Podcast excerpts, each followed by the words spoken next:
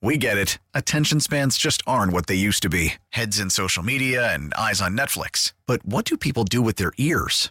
Well, for one, they're listening to audio. Americans spend 4.4 hours with audio every day. Oh, and you want the proof? Well, you just sat through this ad that's now approaching 30 seconds. What could you say to a potential customer in 30 seconds? Let Audacy put together a media plan tailor made for your unique marketing needs. Advertise with Audacy. Visit ads.audacy.com. The top stories from across the New York tri state from the WCBS 880 Newsroom. This is the All Local. 66 degrees with just a few clouds here in Hudson Square. A fair and cool night is on the way. We'll be in the 50s in the city, upper 40s, low 50s in the suburbs. And uh, Wednesday, we'll have sun mixing with clouds at a high around 70. Again, 66. Tents are going up in the parking lot at Orchard Beach in the Bronx, where Mayor Adams wants to house asylum seekers who've been bussed here. WCBS's Steve Burns reports the mayor is standing behind his strategy. Despite very loud claims to the contrary from advocates, Mayor Adams says his tents plan is humane and compassionate. We want to make sure that we bring people into uh, a safe, clean environment as we process them uh, for a few days. Climate controlled tents are going up at Orchard Beach, set to house newly arrived asylum seekers in the next few weeks. Lawmakers and advocates have used words like ridiculous, alarming, and disturbing to describe the plan. And to those who are saying, uh, is it humane to use uh, tents? I mean, like, what are people talking about? There was a tent in Central Park during COVID. The mayor also says migrants will not be subject to protections under the city's right to shelter law. It guarantees homeless New Yorkers things like lockers, laundry, and toiletries. The migrant crisis is outside of, of the housing. Uh, initiative that we're doing in for, for, for right to shelter. With the mayor in Inwood, Steve Burns, WCBS News Radio 880. New research suggests children who were in utero during Hurricane Sandy are feeling its effects now. WCBS reporter Marla Diamond explains. The study found children whose pregnant mothers suffered stress during and after the storm were more likely to suffer from anxiety, depression, phobias, ADHD, and oppositional defiant disorder.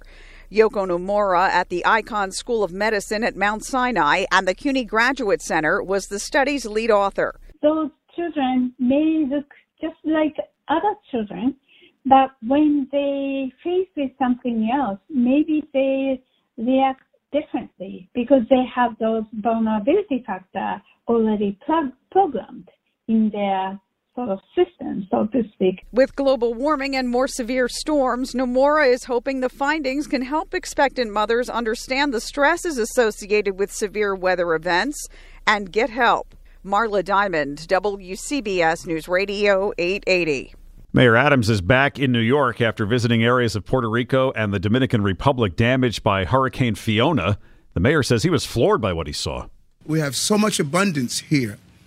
And if you don't believe we do, then you really need to go on the front line and see the makeshift housing uh, that people are living through without electricity uh, that gives way to lack of running water. 11 staffers from the city's emergency management office are staying in Puerto Rico to help residents fill out forms for FEMA aid. Mayor Adams says the island is New York City's sixth borough and needs our help. A first of its kind bill being introduced in the City Council this week would protect people with tattoos from discrimination. Many employers have rules banning visible tattoos, and social stigma has prevented some people with ink from getting a job, an apartment, or applying for social services. This bill would prevent employers, housing, and service providers from denying access to people with tattoos. The legislation would not apply to people with hate symbols or hate speech tattoos. Any business that requires tattoos tattoos to be covered as part of the job would also be exempt. The legislation will be introduced on Thursday. In the Weather Center, Chief Meteorologist Craig Allen with a nice quiet week. That's just what we want. That's what we want up here. And uh, of course, the Met game will go off without a hitch in terms of weather.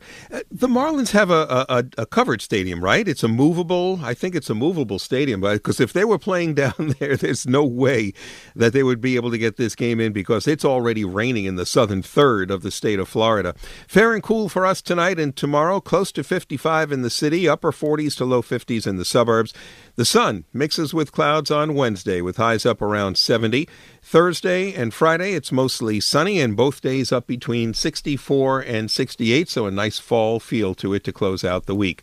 66 right now, humidity 50% with a west wind at 8. Stay informed. Stay connected. Subscribe to the WCBS 880 All Local at WCBS880.com or wherever you listen to podcasts. We get it. Attention spans just aren't what they used to be heads in social media and eyes on Netflix. But what do people do with their ears? Well, for one, they're listening to audio. Americans spend 4.4 hours with audio every day. Oh, and you want the proof? Well, you just sat through this ad that's now approaching 30 seconds. What could you say to a potential customer in 30 seconds? Let Audacy put together a media plan tailor made for your unique marketing needs. Advertise with Audacy. Visit ads.audacy.com.